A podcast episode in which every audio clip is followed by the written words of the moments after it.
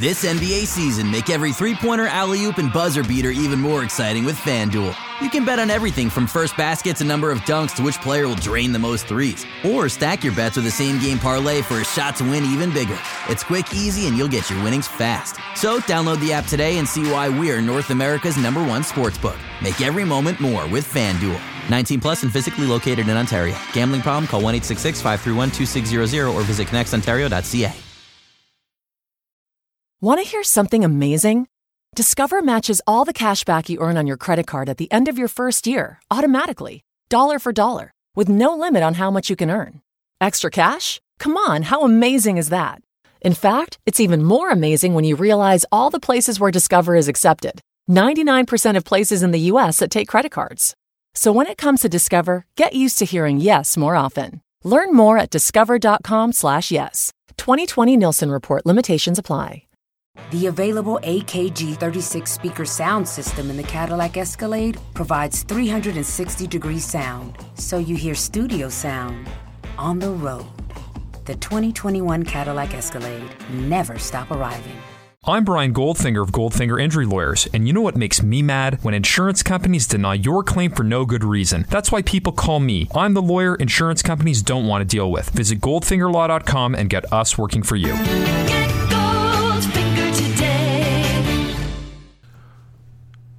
Hello and welcome to the Raptors Reaction Podcast. I'm your host, William Lou. I'm speaking to you after um, not a fun game, uh, a very worrisome game. The Raptors falling by a score of 110 to 99 uh, to the Boston Celtics, those fucking Boston Celtics, um, on Saturday night at the TD Garden. You There are no excuses for this game. Um, you know, the Raptors had three days off to rest, a much needed three days off um, the Celtics are very short-handed. No Kyrie Irving, no Marcus Smart, no whoever else they're missing. I don't know, but those are the two most important ones.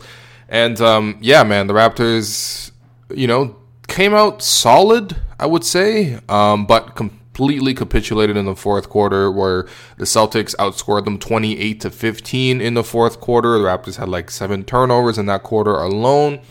Celtics went to a 2 3 zone defense because the Raptors couldn't hit any three pointers, and Raptors couldn't solve that whatsoever. Uh, and, it, you know, the, the zone really neutralized the Raptors stars, and of course, the supporting players were very disconnected. So, uh, you know, not to sound too many alarm bells, but uh, these the, this is not the type of performance you would like to see out of the Raptors. Um, you know, having taken on all this time to rest and having um, you know, just seven more games to go before uh, the playoffs are here.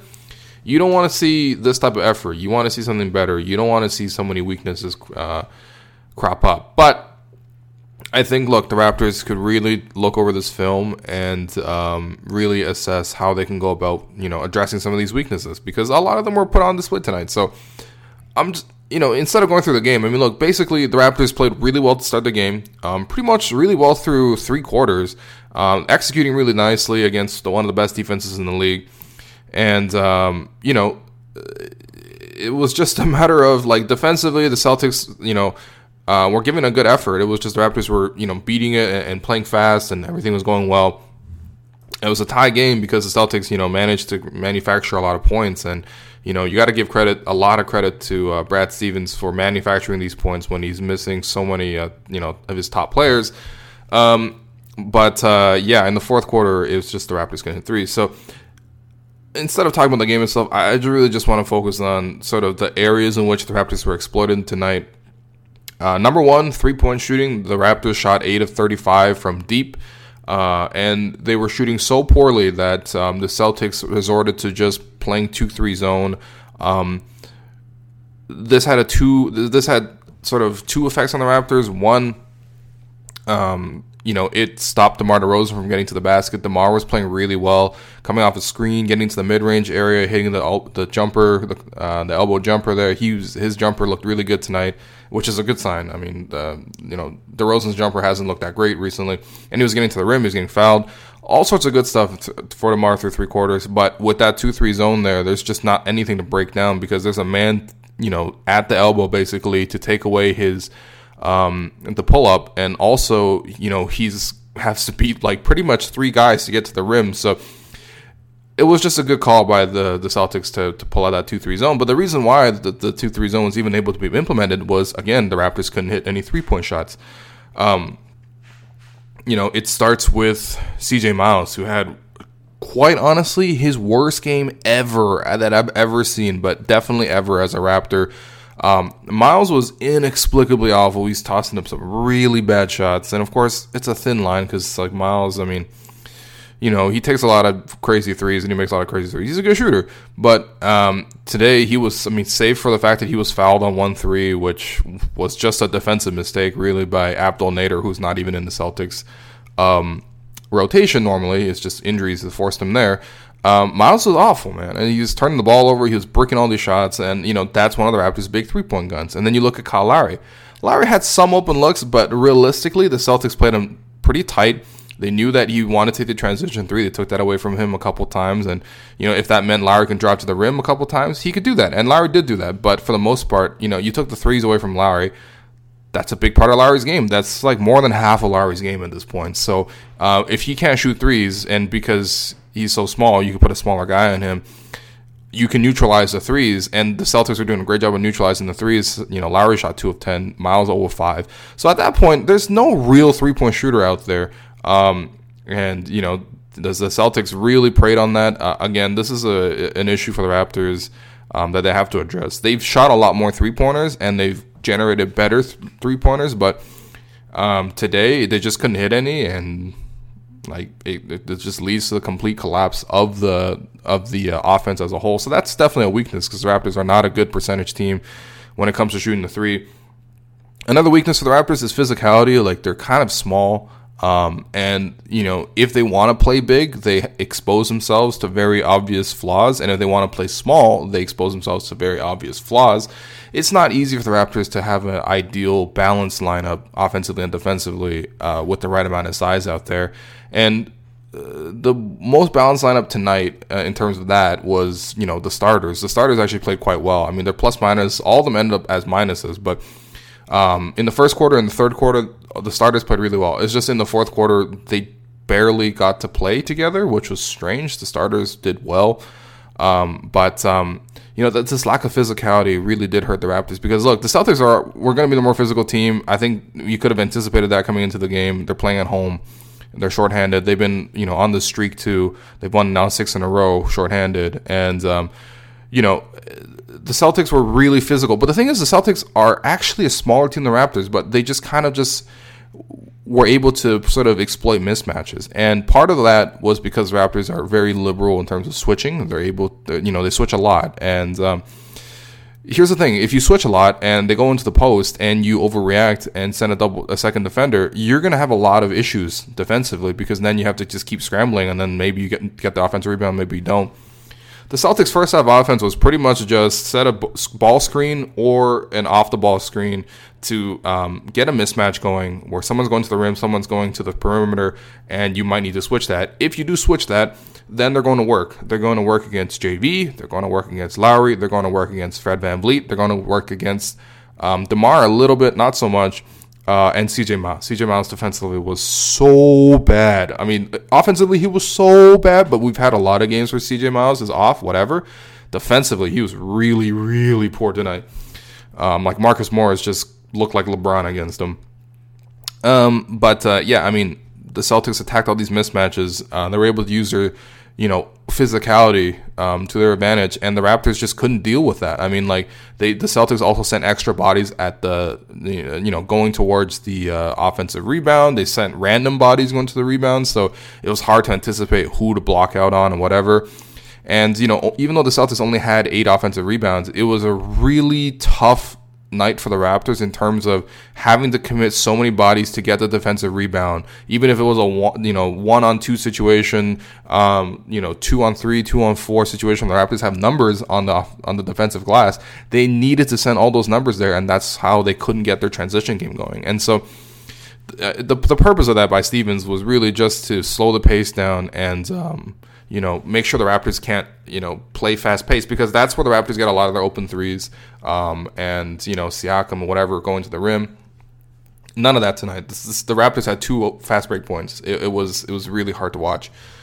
Um, so that's a weakness of it, the physicality thing. Because and they they really do sort of um, you know overexpose themselves to that to that point of lacking physicality when they switch so much. Um, so that was an issue for the Raptors today. And then the third issue is that you know you can kind of scheme against a lot of these rotation players, and especially if you disconnect them um, when the Raptors can't play at a higher tempo, where you know sort of just a random the randomness that comes about from um, fast-paced basketball um, allows a lot of these players that are quick decision makers, and the Raptors have a lot of good, uh, quick, quick decision makers for them to exploit. Raptors did not have a lot of those opportunities today, and so um, you know, the key there was probably Pascal Siakam. Like slowing the game down does not help Pascal. He's not a very talented offensive player in terms of you know half court game. In a full in a full court game, Siakam's very good, and even in semi transition when he can use his handle and, and whatever, he's good. But um, the Celtics completely ignored Siakam today, and they kind of negated his defensive um, you know abilities. I mean, yeah, Siakam's a great defender, and when you know when the Celtics were out there, they really didn't try to go at Siakam unless they got Greg, Greg Monroe switched on him in a post. Um, but what they did was that you know they just ignored Siakam as a whole. When the ball swung to Siakam, there was no reaction whatsoever. They were daring him to shoot threes, which is the right approach. He shoots like you know twenty percent. And yeah, I mean, Siakam wasn't able to shoot the three. He wasn't willing to shoot the three, and he just did not have a good impact in this game. And he kind of got schemed out of the lineup, just like you know, um, VanVleet got schemed a little bit because the Celtics just kept shooting over the top of him, and Delon Wright got ignored on on, on offense, and um, it was just tough. It was tough to watch that, uh, and so like yeah, there's a lot of these things you could scheme for, and then you know even to a lesser extent, Lowry, like I said earlier, if you take away the three pointer from him, which isn't that hard, you just really have to stick to him all the time, um, like he's Patty Mills. But the thing is, is he going to break your defense down with a screen and drive to the basket? Not really, especially if you can pack the paint. I mean these weaknesses I'm talking about the Raptors, they're sequential. The number one weakness is a three point shot. The number two weakness is physicality. Then the third weakness is, yeah, of course, some of the role players have limitations. It's not really that big of a weakness. It's just, um, you know, it becomes a weakness when the other things aren't aren't uh, happening. And uh, and then the fourth thing really is just Dwane Casey. I mean, uh, Dwane Casey's decision decision making in the middle of the game, um, it was just really really strange. Um, and you know, not even middle of the game really, because he had some good decisions like um, putting Norm out there. Uh, Norm gave them some a couple good minutes. That was a, a nice move by Casey. Um, but um, the fourth quarter, I thought was just, was badly mismanaged by Casey, and um, you know, I've, given Casey tons of love. Uh, I've, I've, I've, said he's a, the coach of the year in my opinion.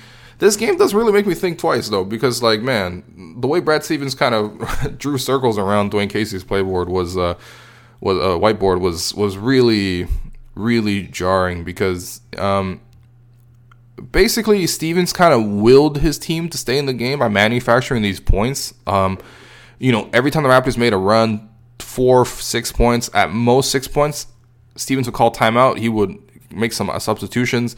He would adjust, uh, change his attack, and attack to someone else, right? And so, th- what what the Celtics sort of morphed into today was just an entity where all of a sudden you couldn't really focus on one guy at all because there were so many players that were dangerous.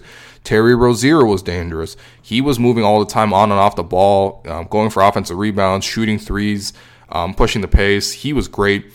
Baynes was randomly shooting a lot of jumpers, which um, if I were a coach going against um, Dwane Casey's team, I would try to get my center to shoot as many jumpers as possible early on just to make him think twice about JV. And of course, it worked because JV barely played. Um, Tatum was great all game. I mean, a lot of Tatum's moves were just like incredible, good defense, and he just hit the shot. I mean, that's just a sign of a star talent. Horford, uh, off occasional switches and stuff, he was effective. And then Marcus Morris off the bench, just you know, destroying CJ Miles was was hard to watch. Um, but the Celtics really had a lot of different options to go with all of a sudden, and you know you got to really credit uh, Stevens for sort of you know, masking his offense such that you can never quite fully lock in on one guy to guard.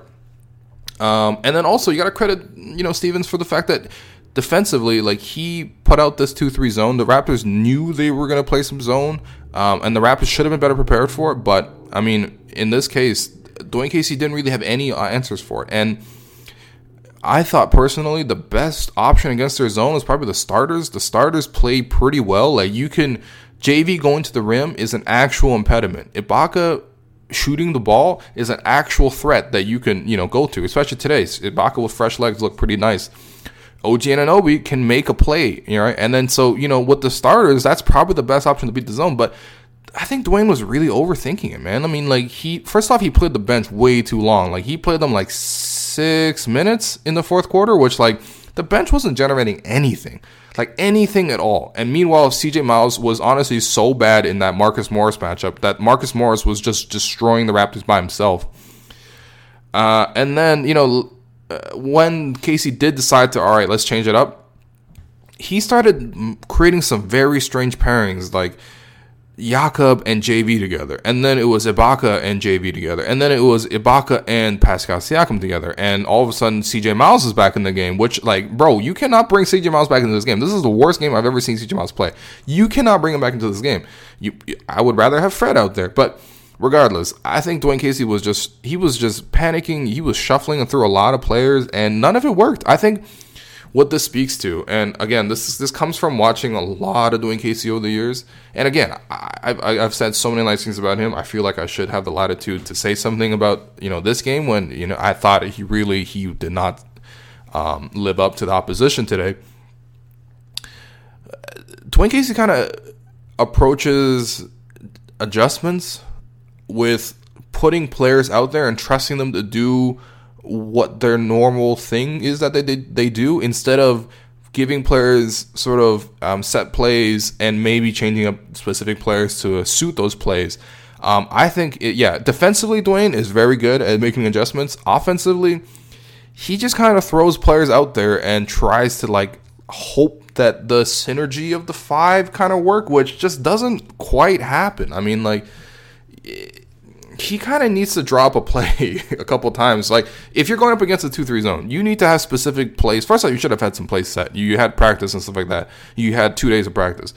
Um, but like if you're going into two three zone, you have to call timeout when you see your team is struggling and move some pieces around. This looked like a college game today. And again, I know that it hurts that the outside shooters can hit eight of thirty five. Will you know invite anybody to play zone against you when you are shooting bricks like that? Um, but man, uh, I, I thought the lack of adjustment by Casey was just was was not good. Was not good in the fourth quarter. And so this game was one possession game throughout the game. Uh, there's a, like something like 17 ties or something like that. And then in the fourth quarter, uh, the Celtics pulled away. The Raptors completely capitulated on offense. The Raptors had no adjustments. And I don't put that on Kyle. I don't put it on DeMar. I think I put that on Casey this time because the lineups he chose to, to go with was, was weird. He left Siakam out there a long time, like, even though it was clear that Siakam was playing right into the hands of the zone because he can't shoot.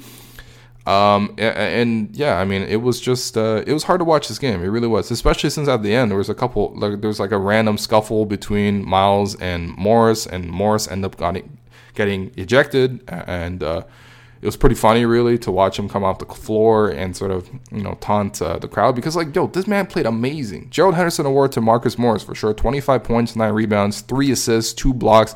7 of 15 shooting, 10 of 11 from the free throw line, plus 21. Plus 21 in a 11 point game. Very impressive.